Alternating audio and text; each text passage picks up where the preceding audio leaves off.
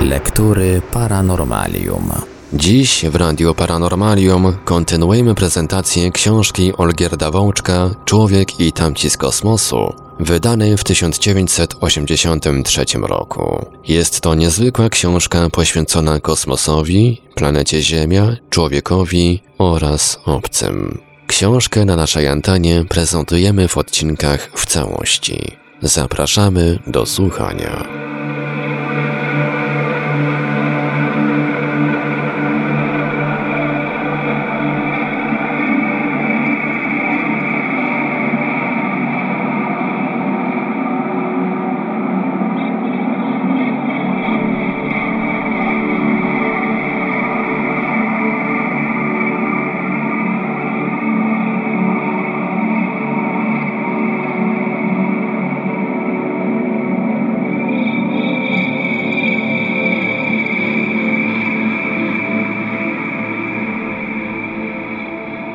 Podróże przez otchłanie. Uwaga! zawołał Blaine. Gwiazdy biegły i zbijały się w jednym punkcie, jak zwykle w ostatnich chwilach przed przejściem. Podczas gdy Max obserwował to zjawisko, kapitan Blaine widocznie szarpnął w dół drugą dźwignię, tę, która wpędzała ich w tunel, gdyż gwiazdy nagle zgasły, a potem zastąpił je inny, normalnie świecący firmament gwiezdny. Koniec cytatu. Niewyobrażalnie wielkie odległości dzielące nas od najbliższych nawet gwiazd pobudzają fantazję twórców opowiadań i powieści o lotach w daleką przestrzeń, Każą szukać nowych, nieznanych dotychczas rozwiązań. Robert Heinlein w swoich interesujących książkach poświęconych lotom transgalaktycznym, takich jak właśnie Astronauta Jones, zaproponował wykorzystanie pewnych teoretycznie do pomyślenia, ale niestwierdzonych dotychczas doświadczalnie osobliwości czasoprzestrzeni wszechświata, dzięki którym możliwe by było przeskoczenie w bardzo krótkim okresie kilkudziesięciu sekund z jednej części kosmosu do drugiej, oddalonej faktycznie o dziesiątki czy nawet setki lat świetlnych. W tej chwili jest to oczywiście fantazja i być może zawsze nią pozostanie. Kiedy jednak uzmysłowimy sobie, że stosując współczesny chemiczny napęd rakietowy i dysponując doskonałym systemem nawigacji dotarlibyśmy do naszego najbliższego sąsiada gwiezdnego, Proximy Centaura, dopiero po mniej więcej 100 tysiącach lat, widzimy, że trzeba sięgnąć po nadzwyczajne środki. Heinlein w swoich fantastycznych koncepcjach posunął się nawet jeszcze dalej, niż przedstawił to w opowieści Astronauta Jones. W swoim tunelu do gwiazd pisze na przykład cytat 3, 2, 1, precz. Wartownik wyrwał Rodowi papier z dłoni, skrzydła bramy rozwarły się, a on sam został wypchnięty przez powstały otwór. Upadł na ręce i nogi. Ciążenie było prawie takie jak na ziemi, lecz zmiana nastąpiła zbyt szybko. Początkowo więc pozostawał w pozycji leżącej, zachowywał się bardzo cicho i kiedy się rozglądał, nie wydał najmniejszego szmeru. Znajdował się na rozległej polanie, porośniętej trawą, z której tu i tam wyrastały drzewa i krzewy. Dalej ciągnął się gęsty las. Prawie wykręcił szyję, chcąc szybko przyjrzeć się okolicy.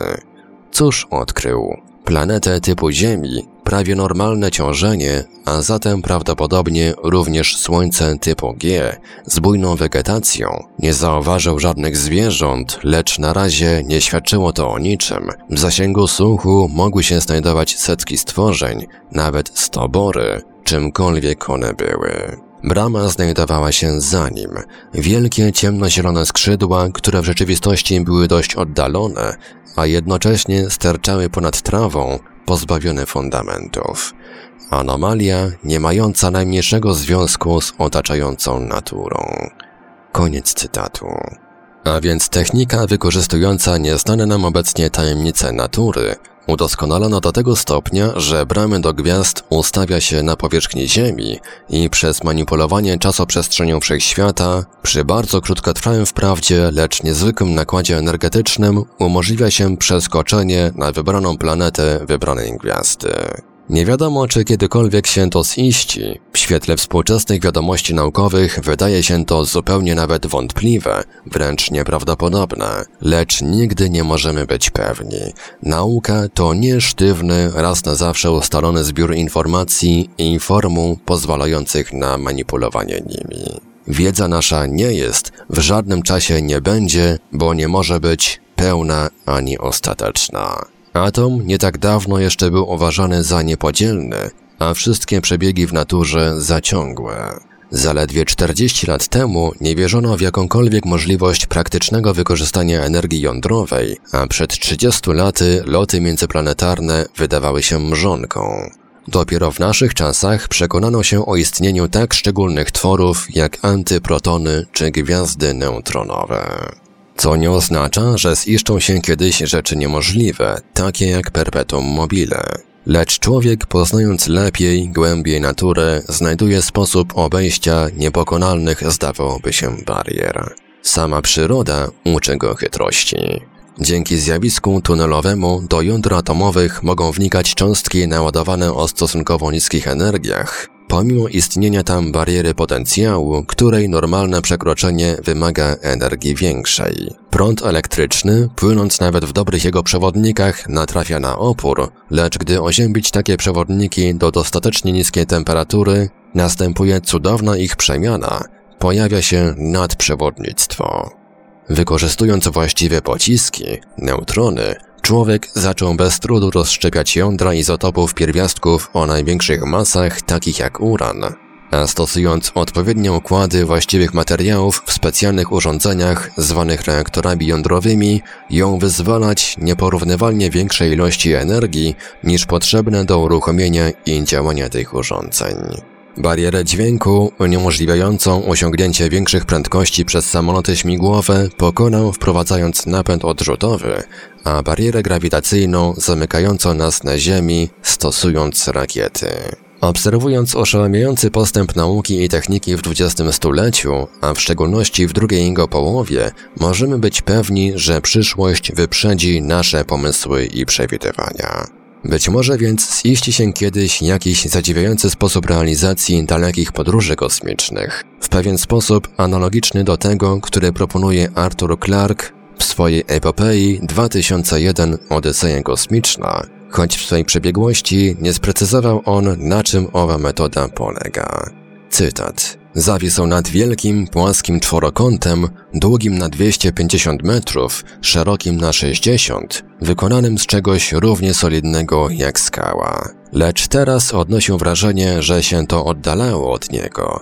Dokładnie przypominało jedno z tych złudzeń optycznych, kiedy dzięki aktowi woli może się wydawać, że trójwymiarowy przedmiot ulega odwróceniu do wnętrza, jego bliskie i dalsze części zamieniają się położeniem. To właśnie stało się z tą ogromną, wyraźnie litą strukturą. Rzecz niemożliwa, nie do wiary. Nie był to już dłużej monolit wznoszący się wysoko ponad płaską równiną. Odnosiło się wrażenie, że jego dach zapadł się w nieskończoną głębię. Przez oszałamiającą chwilę Bowmanowi zdawało się, że spogląda w dół pionowego szybu, prostokątnego kanału, który przeczył prawą perspektywy, gdyż jego przekrój nie zmniejszał się ze wzrostem odległości. Oko Japeta mrugnęło, jakby chcąc usunąć drażniącą kruszynę pyłu.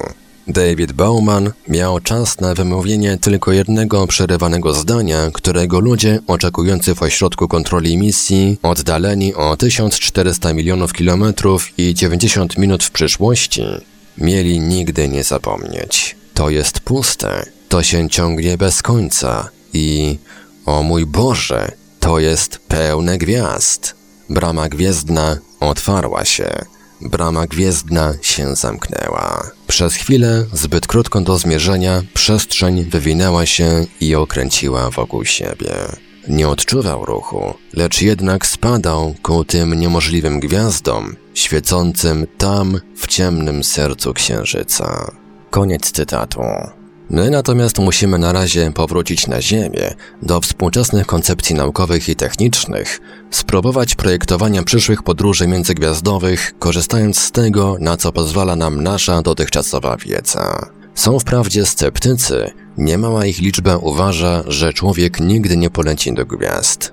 W nauce i technice należy jednak wykreślić termin nigdy. Człowiek przecież miał nigdy nie opuścić Ziemi, a jeśli by to już nastąpiło, nie widziano dla niego szans przeżycia ani powrotu z przestrzeni. A tymczasem już w 12 roku ery kosmicznej zaczął chodzić po Księżycu.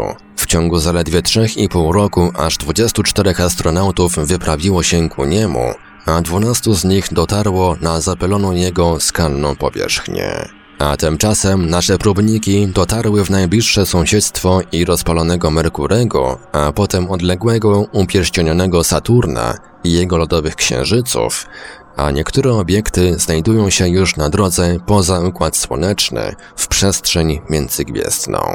Oczywiście te pierwsze próby wyjścia z naszego systemu są raczej symboliczne. Próbniki lecą bezwładnie i rychło, wskutek zaniku łączności staną się dla nas stracone. Musimy się nauczyć budować nadajniki, których sygnały radiowe będziemy potrafili odbierać z odległości już nie kilku miliardów, lecz wielu bilionów kilometrów. A to wiąże się równocześnie z koniecznością wyposażenia obiektów w potężne, niezawodne, jądrowe źródła energii. Kluczowymi zagadnieniami są jednak napęd i nawigacja.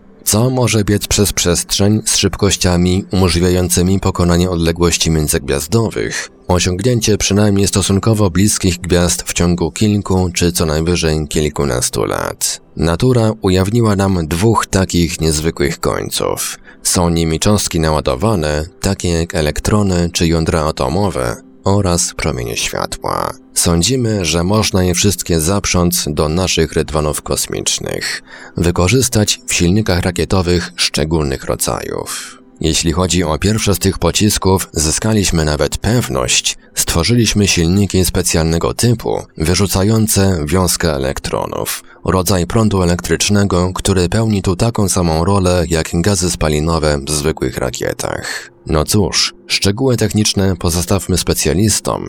Nam niech wystarczy, że koncepcja została sprawdzona na małych egzemplarzach i to nie tylko w laboratorium, ale również w latających obiektach w przestrzeni poza Ziemią. Olbrzymie prędkości elektronów, jakie się spodziewamy osiągnąć w przyszłych silnikach, zwanych jonowymi, powinny umożliwić uzyskanie tych szybkości, które będą potrzebne do dotarcia w pobliżu obcych słońc. Oczywiście do zasilania takich urządzeń potrzebne będzie znów niesłychanie potężne źródło energii w postaci nieistniejącego dotąd szczególnego reaktora jądrowego.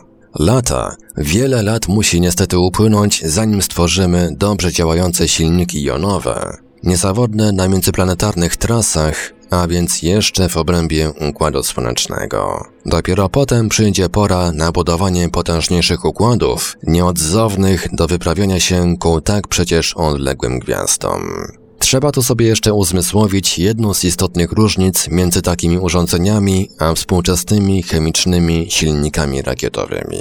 Otóż, jeśli nawet skonstruujemy giganty umożliwiające podróże międzygwiazdowe, masa strumieniem wyrzucanych elektronów będzie nadzwyczaj mała w porównaniu z masą gazów spalinowych z wielkiej rakiety. Otóż, jeśli nawet skonstruujemy giganty umożliwiające podróże międzygwiazdowe, masa strumieniem wyrzucanych elektronów będzie nadzwyczaj mała w porównaniu z masą gazów spalinowych z wielkiej rakiety, a zatem ciąg niewielki. Silniki jonowe będą więc musiały nadrabiać ten niedostatek długotrwałą pracą, przez lata. Czy jest to wykonalne? Z pewnością tak. Przecież małe wprawdzie egzemplarze działały na Ziemi bez przerwy przez okrągły rok, a urządzenia wysłane na orbity okołoziemskie wiele już lat temu przez kilka miesięcy. Jest to zresztą dodatkowa zaleta. Mały ciąg to małe, wręcz nieodczuwalne przeciążenie. Jakie to ma znaczenie dla żywych organizmów, nie trzeba chyba uzasadniać. Stworzenie sprawnie działających silników jonowych, chociażby tylko w postaci prototypów naziemnych, nie jest łatwe, a we współczesnych urządzeniach tego rodzaju uzyskuje się prądy jonowe, a więc natężenia wiązek wyrzucanych elektronów rzędu co najwyżej dziesiątków amperów. W podróżach międzygwiazdowych natężenia te będą musiały wzrosnąć do miliardów amperów, a może jeszcze bardziej. Prędkości cząstek, elektronów, a niewykluczone znacznie od nich masywniejszych protonów, jąder atomowych wodoru, trzeba będzie zwiększyć mniej więcej dziesięciokrotnie, do dziesiątków tysięcy kilometrów na sekundę. Niech sobie jednak łamią nad tym głowę technicy. Jeśli potrafili wymyślić i zrealizować mikroskopijne, kompleksowe układy scalone czy precyzyjnie działające elektrownie jądrowe, z pewnością opanują i ten problem. Silniki jonowe to nie jedyny rodzaj napędu obiektów międzygwiazdowych. Myśli się o czymś znacznie doskonalszym, choć jednocześnie niepomiernie trudniejszym do wykonania. Chodzi o, mówiąc poetycznie, lot na promieniach światła. Już Isaac Newton, który i dokonał niezwykłego wkładu w rozwój fizyki i był wielkim organizatorem badań naukowych, a także przez pewien czas dyrektorem mennicy, takie już jest życie, zaczął traktować światło jako strumień nadzwyczaj małych cząstek. Własnością tą obdarzone jest promieniowanie elektromagnetyczne wszelkiego rodzaju, a więc rentgenowskie i gamma, nadfiolet i podczerwień oraz fale radiowe. Dlatego też jest do pomyślenia użycie w silnikach rakietowych zamiast drobin gazów spalinowych takich właśnie cząstek zwanych fotonami. Potrzebne jest oczywiście potężne źródło fotonów i do niedawna wielu ludziom biegłym w zagadnieniach współczesnej nauki i techniki wydawało się wątpliwe, czy kiedykolwiek źródło takie zostanie stworzone. Lecz często postęp wiedzy i jej zastosowań jest zaskakujący. Zbudowano lasery i rozwijano je w tak niezwykłym tempie, że dziś dysponujemy urządzeniami o mocach wynoszących nawet terawaty, czyli miliony megawatów. Lecz laser to nie silnik rakietowy fotonowy, to dopiero lampa, źródło światła. W urządzeniach do napędu statków międzygwiazdowych będzie ono musiało działać nie przez sekundy czy minuty, ale lata. Do zasilania owej lampy, podobnie jak w silnikach jonowych, potrzebny będzie wyjątkowy z punktu widzenia współczesnej techniki generator jądrowy. Najprawdopodobniej źródłem energii będą w nim reakcje anihilacji materii. Nazwa ta jest bardzo myląca, bo faktycznie nie chodzi tu o unicestwienie materii, lecz o przekształcenie jej postaci substancjalnej w promieniowanie elektromagnetyczne, w tym przypadku ostatecznie w światło, niezwykły strumień światła lampy jądrowej. Antymaterię w postaci np. antyprotonów trzeba jednak wpierw wytworzyć, a taki proces produkcyjny wymaga astronomicznej czy kosmicznej ilości energii. Wszystko to wygląda więc bardzo zachęcająco na papierze, lecz praktyczna realizacja stanie się drogą przez mękę. Konieczny będzie nadzwyczajny postęp techniki i można być przekonanym, że w tym stuleciu to na pewno jeszcze nie nastąpi. Nie należy się temu dziwić. Przecież dopiero w drugiej połowie lat 50. udało się nam wysłać w przestrzeń pierwszy w ogóle obiekt kosmiczny. Zaledwie na przełomie trzeciego i czwartego ćwierćwiecza obecnego stulecia pierwszy nasz próbnik, Pionier 10, zbliżył się do Jowisza. Jeśli nie będzie niespodzianek, Voyager 2 przeleci w sąsiedztwie Urana w roku 1986, a Neptuna w 1989. W tym samym okresie zaczniemy też po raz pierwszy badać z bliska komety, poznanie planetoid i ich natury przekładając na lata 90. Misje do gwiazd Urządzenia potrzebne do ich realizacji muszą dojrzeć. Lot przez otchłań lat świetlnych nie jest po prostu podróżą na trasie co najmniej dziesiątki tysięcy razy dłuższej. To skok przez nowe, nieznane dotychczas bariery, zapewne możliwe do pokonania, tak jak bariera dźwięku czy bariery pierwszej, drugiej i trzeciej prędkości kosmicznej, ale dotychczas przez nas nieprzebyte. Jedną z nich jest materia rozproszona w przestrzeni. Dopóki w kosmicznej skali prędkości poruszamy się powoli, z szybkością kilku czy kilkunastu, a nawet kilkudziesięciu kilometrów na sekundę, sprawa jest raczej bezprzedmiotowa. Pył i plazma, mieszanina dodatnio naładowanych cząstek i ujemnych elektronów, znajdujące się w przestrzeni kosmicznej, w znikomych jednak ilościach, nie są wtedy groźne. Uderzają w ściany obiektu kosmicznego, wybijają mikroskopijne kraterki, a spotkanie z większym, niebezpiecznym fragmentem materii jest tak bardzo mało prawdopodobne. Skoro jednak prędkość lotu wzrośnie do dziesiątków lub stu, dwustu tysięcy kilometrów na sekundę, cytat. W huraganach Czerwonego Kurzu ujrzała i zapamiętała na całe życie pierwsze okrutne uderzenie fenu w akacjowy las. Fen jednym podmuchem zerwał z drzew jak mydlaną pianę obłok białych kwiatów i cisnął je w ślepe niebo. Wiatr pędził z taką gwałtownością, że zdawało się, iż zostawia w powietrzu próżnię. W tę próżnię wsysał się ze świstem i szelestem gorący kurz. Leje pędziły, goniąc się nawzajem. Koniec cytatu. Obraz nakreślony ręką Konstantego Paustowskiego w jego kolchidzie, przedstawiający atak wiatru halnego spadającego z Małego Kaukazu w dolinę, może być potraktowany jako bardzo daleki, poetyczny analog kosmicznego wichru cząstek bijącego w burty próbnika czy statku. Przy niezwykłych prędkościach lotu międzygwiazdowego uderzające strumienie materii to grad pocisków, które mogą uszkodzić, nawet podziurawić grube ściany. Ostrzał nie jest chwilowy. Trwać musi przez miesiące i lata. Dlaczego jednak nie otoczyć międzygwiazdowych ekspresów odsuniętymi osłonami, przyjmującymi jak tarcze uderzenia kosmicznych cząstek i okruchów? Dlaczego nie wyposażyć próbników i statków w ostrzegawcze urządzenia radiolokacyjne, wykrywające z dużej odległości większe fragmenty materii i sprzężone z działami laserowymi do ich zniszczenia? Nie wiemy, jak nasi potomkowie rozwiążą ten problem, lecz rozwiązać go muszą.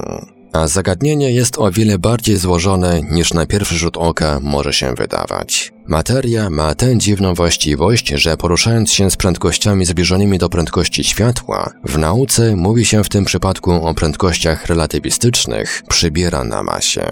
Nie na ciężarze, bo ciężar jest wielkością uzależnioną na przykład od pola grawitacyjnego. Im silniejsze ciążenie, tym jest on większy. Nawet przy bardzo dużych prędkościach relatywistycznych przyrost masy nie jest jakiś ogromny.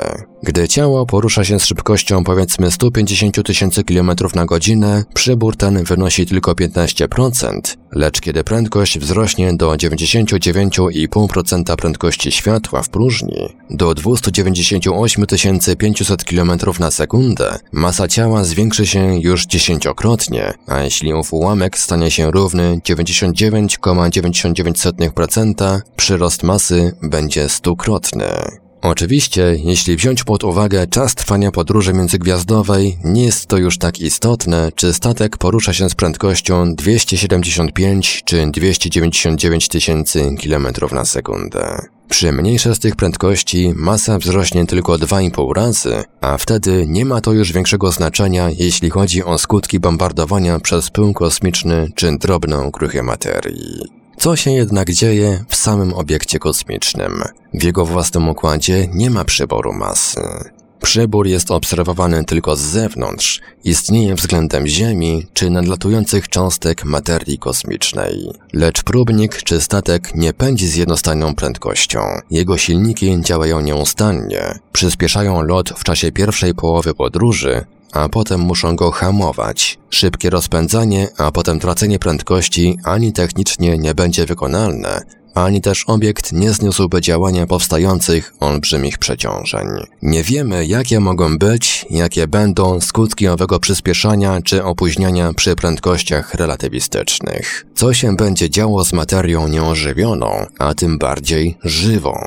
Gdy włączyłem przyspieszenie, pisze Stanisław Lem w swoim obłoku Magellana o locie astronauty Amety, zaczęło się to wszystko, co nazywają migotaniem świadomości. Wiesz, walczyłem z tym, jak długo mogłem. Potem zamroczenie zaczęło się zwiększać i nie wiedziałem, co robić, żeby się to nie skończyło.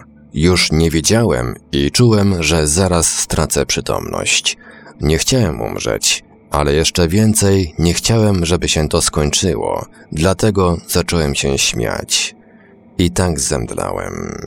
Ameta przekroczył prędkość 190 tysięcy km na sekundę, daleko jeszcze od prędkości światła w próżni, lecz pisarz w przebłysku intuicji już kazał mu doznawać niezwykłych efektów. Być może jest to tylko fantazja, być może drobne przyspieszenie towarzyszące nieustannemu wzrostowi szybkości, nawet przy prędkościach relatywistycznych, pozostanie bez wpływu na żywe organizmy. W głębi umysłu jednak czai się podejrzenie, że przy zbliżeniu się do progu, zwłaszcza tak szczególnego jak bariera prędkości światła, muszą pojawić się efekty, których wpływ właśnie na żywe ustroje, a tym bardziej tak wysoce uorganizowane jak ludzie, nie może być bez znaczenia. Wiemy z punktu widzenia fizyki, co się dzieje w obszarze relatywistycznym z pojedynczymi cząstkami materii. Nie potrafimy jednak na podstawie znanych nam przesłanek teoretycznych przewidzieć losów zespołów cząstek, na przykład w postaci urządzeń pomiarowych, silników, a tym bardziej żywych komórek, tkanek, narządów, całych organizmów. Cokolwiek chcielibyśmy powiedzieć na ten temat, musimy wpierw wykonać eksperymenty, a przy współczesnym stanie nauki i techniki nawet to nie jest wykonalne. Entuzjaści jednak jednym skokiem myśli pokonują wszystkie te przeszkody, każą lecieć ludziom do gwiazd w stanie głębokiego uśpienia, a nad przebiegiem wyprawy czuwać automatom sterowanym przez niezawodne, wprost cudowne maszyny cyfrowe. Nie chodzi tu o jakiś sen przedłużony sztucznie stosowaniem głównie środków farmakologicznych czy pod wpływem oddziaływania hipnotycznego. Myśli się o tak zwanej hibernacji, hipotermii, czymś w rodzaju bardzo długotrwałego snu zimowego. Wiadomo, zwierzęta takie jak susły, chomiki, a nawet niedźwiedzie jesienią gromadzą w swym organizmie znaczne zapasy surowców energetycznych w postaci przede wszystkim tłuszczu, a potem niejako automatycznie pod wpływem czynników wewnętrznych, hormonalnych zasypiają w swoich norach czy jamach, aby przetrwać zimę, gdy pokarmu praktycznie brak. Istotną rolę odgrywa tu też obniżenie temperatury ciała. U ludzi też próbowano sztucznie wywoływać podobny rodzaj snu przez takie oziębienie. Chodziło tu m.in. o wykorzystanie tego zjawiska w czasie zabiegów chirurgicznych, częściowe czy całkowite zastąpienie narkozy, która nie jest dla organizmu obojętna, a niejednokrotnie może się stać niebezpieczna. I oto już literaci parają się pisaniem opowiadań czy powieści fantastyczno-naukowych, Twórcy filmów przyszłościowych zaczęli stosować hipotermię w dalekich lotach transgalaktycznych. Tak było m.in. w słynnym dziele 2001 Odyseja Kosmiczna Artura Clarka i w Planecie Małp. W obu przypadkach ów sen zakończył się tragicznie. W istocie nie chodzi jednak o zawodność aparatury. Zwielokrotnienie obwodów i zastosowanie kilku sterujących nią komputerów, kontrolujących się nawzajem, zmniejsza szanse nastąpienia katastrofalnej omyłki do znikomych wartości. Człowiek to nie chomik, którego można zamrozić bez szkody. W przypadku ludzi, przynajmniej na razie, nie potrafimy bezkarnie obniżać temperatury ciała do niewielu stopni powyżej zera, a potem przetrzymywać ich w tym stanie nawet przez tylko tygodnie, nie mówiąc o wielu latach, nieodzownych przecież przy realizacji podróży międzygwiazdowych. Jeśli słyszy się, że bogaci Amerykanie, chcący dożyć odległych czasów, które mają ponoć być szczęśliwsze od obecnych, każą się poddać zabiegowi i hibernacji, to można być pewnym, że niestety już nigdy nie obudzą się do życia. Zbyt mało wiemy o tym zjawisku, byśmy mogli dziś praktycznie wykorzystywać je do przedsiębrania swoistych podróży w czasie. Przypuśćmy jednak, że w miarę doskonalenia naszej wiedzy i naszych umiejętności uda się nam przekroczyć istniejące obecnie bariery, zmniejszyć tempo przemiany materii stukrotnie czy nawet tysiąckrotnie, zabezpieczyć organizm przed procesami rozkładu i starzenia, zapewnić nieodzowną odnowę komórek, dostarczać niezakłócenie substancje nieodzowne do funkcjonowania uśpionego ciała, podtrzymać procesy życiowe na owym minimalnym poziomie, z którego nawet po 10, 20 czy 30 latach możliwy jest powrót do normalnego życia. Lecz wszystko to musi przebiegać we wnętrzu statku międzygwiazdowego osiągającego prędkości relatywistyczne. Nie znamy oddziaływania efektów relatywistycznych na żywy organizm, a tym bardziej na ustrój pogrążony w sen hipotermiczny. Być może efekty te w takim spoczywającym ciele będą słabsze, ale czy nie będą prowadzić do zmian nieodwracalnych, do zagłady? Człowiek jest i pozostanie najważniejszym, ale i najsłabszym ogniwem ekspedycji kosmicznych. I chociaż niewykluczone, że kiedyś przekroczy barierę hibernacyjną, jak pokonał barierę dźwięku i bariery trzech prędkości kosmicznych, nie może zdać się jedynie na pracę i nadzór najbardziej nawet sprawnych i niezawodnych automatów. Jeśli nawet część załogi pozostanie na długo pogrążona we śnie, pozostali jej członkowie będą musieli czuwać, a właśnie im trzeba będzie zapewnić właściwe warunki życiowe. Nie jakiś luksus w postaci np. mini ogrodów rozkoszy czy urządzeń wprawiających ich okresowo w stan euforii, a przynajmniej dużego zadowolenia. Organizmy, które w ciągu miliardów lat rozwijały się poddane ciążeniu ziemskiemu i rytmom naturalnym, przede wszystkim okołodobowym, nie mogą przez długi czas, liczony już nawet nie miesiącami, a latami, przebywać bezkarnie poza takimi warunkami. Jest to nie tylko wbrew naturze, a więc niezdrowe, nie tylko zmniejsza sprawność i zdolność do wykonywania różnych prac i zadań wyprawy. Jeśli nawet zapewnilibyśmy ludziom pozostałe, nieodzowne warunki biologiczne i socjalne, pod wzrastającym naciskiem zupełnie obcych organizmowi warunków, zarówno jeśli chodzi o grawitację, jak i rytmy biologiczne, musiałoby występować powolne, potem przyspieszone jego odchylanie od położenia równowagi i stabilizacji, jego naturalne zabezpieczenia stopniowo ulegałyby przełamaniu, aż do przekroczenia bariery wytrzymałości, a potem zniszczenia. Zatem nie do obejścia jest konieczność zabezpieczenia astronautom odbywającym loty transgalaktyczne warunków możliwie dobrze naśladujących ziemskie. Na pierwsze miejsce wysuwa się nieodzowność stworzenia namiastki siły ciążenia w postaci zapewne siły odśrodkowej, wprawienia części statku w ruch obrotowy umożliwiający powstanie sztucznej grawitacji równoważnej nie pełnej, a powiedzmy jednej trzeciej typowej wartości ziemskiej. W książkach fantastyczno-naukowych znajdujemy wprawdzie opisy jakichś gravitonów czy gravitorów, wytwarzających syntetyczne pole grawitacyjne. Jeśli jednak kiedykolwiek uda się nam opanować tajemnicę ciążenia, sztuczne jego wywołanie na takiej drodze i o takim natężeniu, jakie występuje na naszej planecie lub chociażby na Księżycu, wymagałoby tak znacznej energii, że wydaje się to nie do zrealizowania na pokładzie nawet bardzo wielkiego statku międzygwiazdowego. Stworzenie innych warunków życiowych wydaje się znacznie łatwiejsze do przeprowadzenia. Zabezpieczenie wymiany materii substancjalnej i energii z otoczeniem, a więc mówiąc bardziej zrozumiale, dostarczanie atmosfery o odpowiednim składzie, wilgotności, ciśnieniu i temperaturze, Zwłaszcza zaś zaopatrzenie w żywność i wodę wymagać będzie pojemnych pomieszczeń magazynowych. Ze sprawami tymi łączy się zapewnienie środków higieny osobistej, rzecz niebanalna na pokładzie obiektu kosmicznego, zwłaszcza jeśli ma on być wykorzystany do ekspedycji wieloosobowej załogi przez okres wielu lat. Tu należałoby słów kilka poświęcić problemom zdrowia. Astronauci, zwłaszcza ci, którzy polecą do gwiazd, będą wprawdzie ludźmi o wyjątkowej kondycji fizycznej i psychicznej, ale to nie daje patentu na zachowanie zdrowia zawsze i wszędzie, w każdych warunkach, a tym bardziej na nieśmiertelność. Należy się liczyć poważnie z możliwością występowania u przyszłych podróżników na trasach międzygwiazdowych infekcji, zaburzeń hormonalnych, zmniejszenia odporności i także zakłóceń w sferze psychicznej. Obecność jednego czy dwóch lekarzy i wyposażenie w bogatą kolekcję środków farmakologicznych nie usuną wszystkich kłopotów.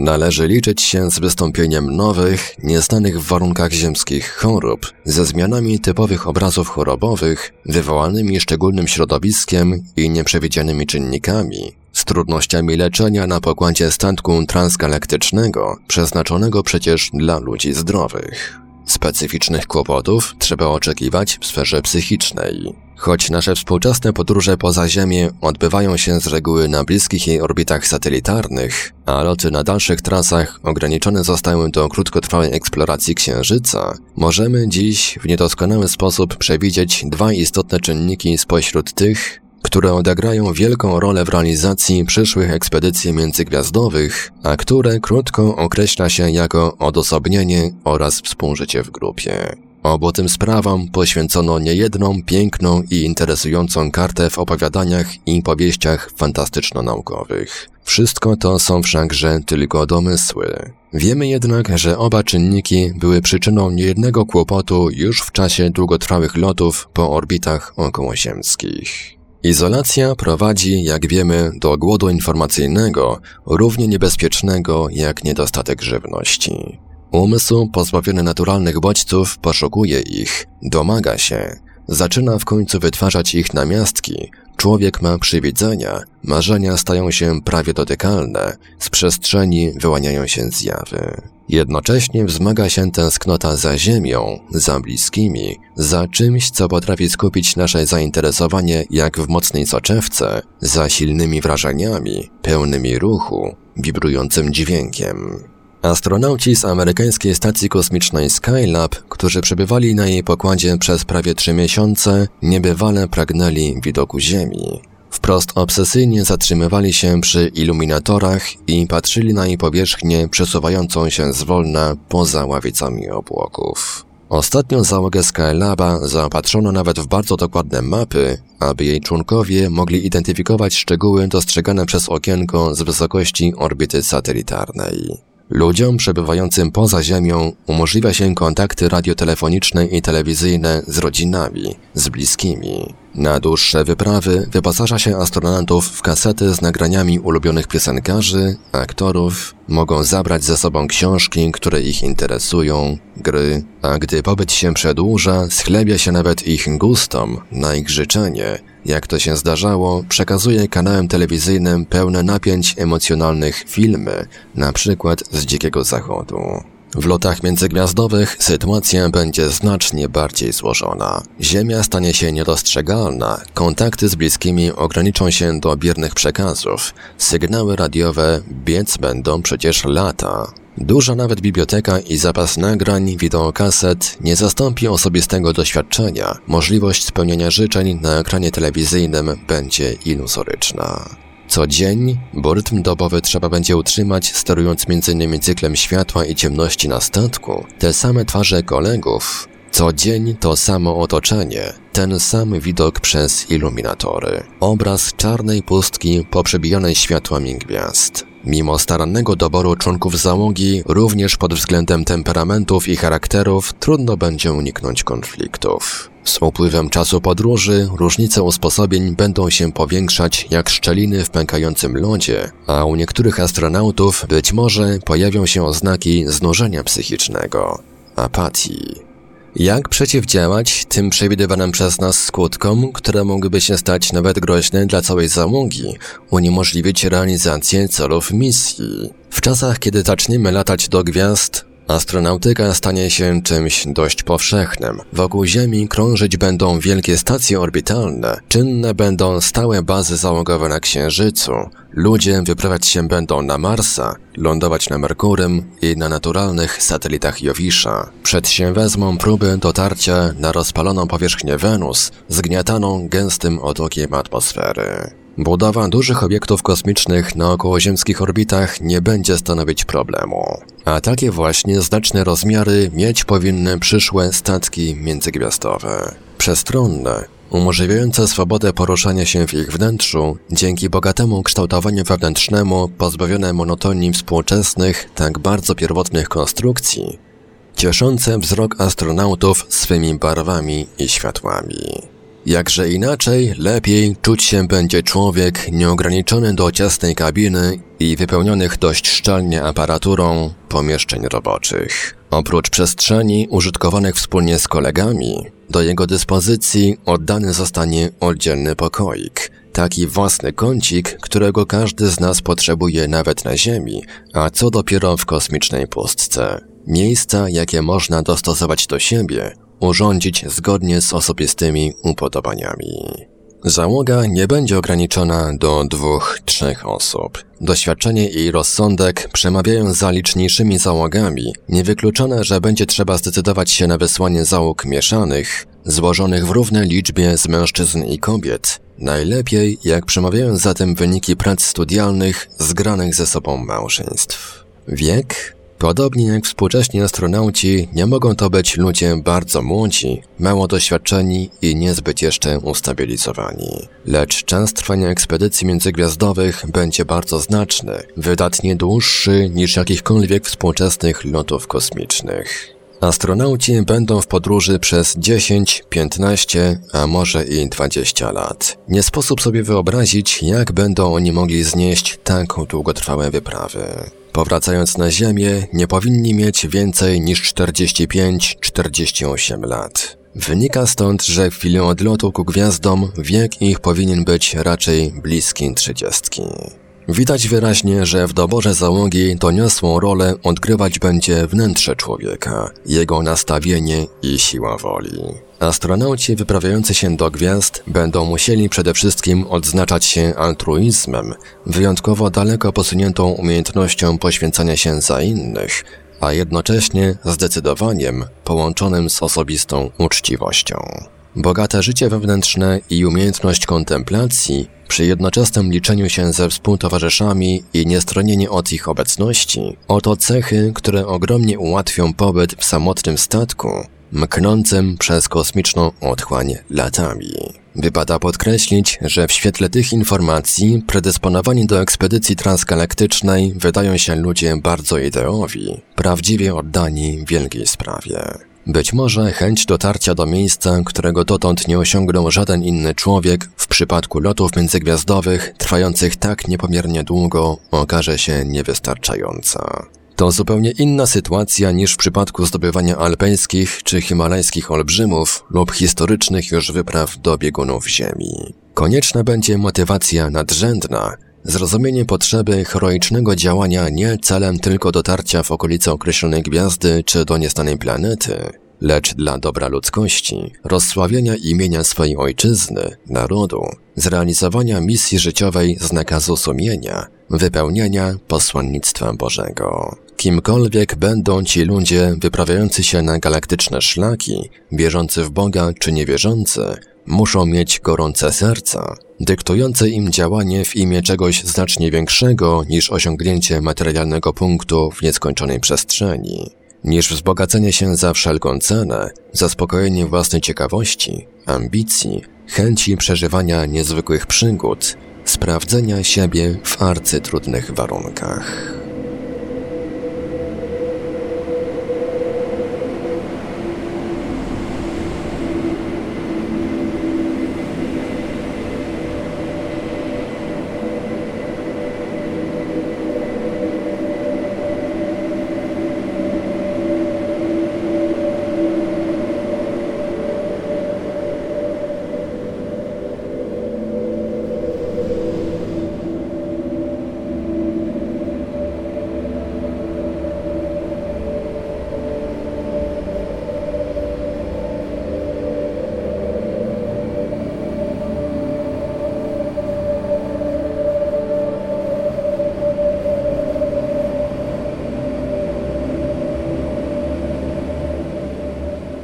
W Radio Paranormalium zaprezentowaliśmy fragment książki Olgierda Wączka Człowiek i tamci z kosmosu, wydanej w roku 1983.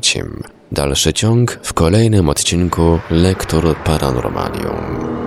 Archiwalne odcinki Lektur Paranormalium znajdziesz do pobrania w archiwum naszego radia na stronie www.paranormalium.pl.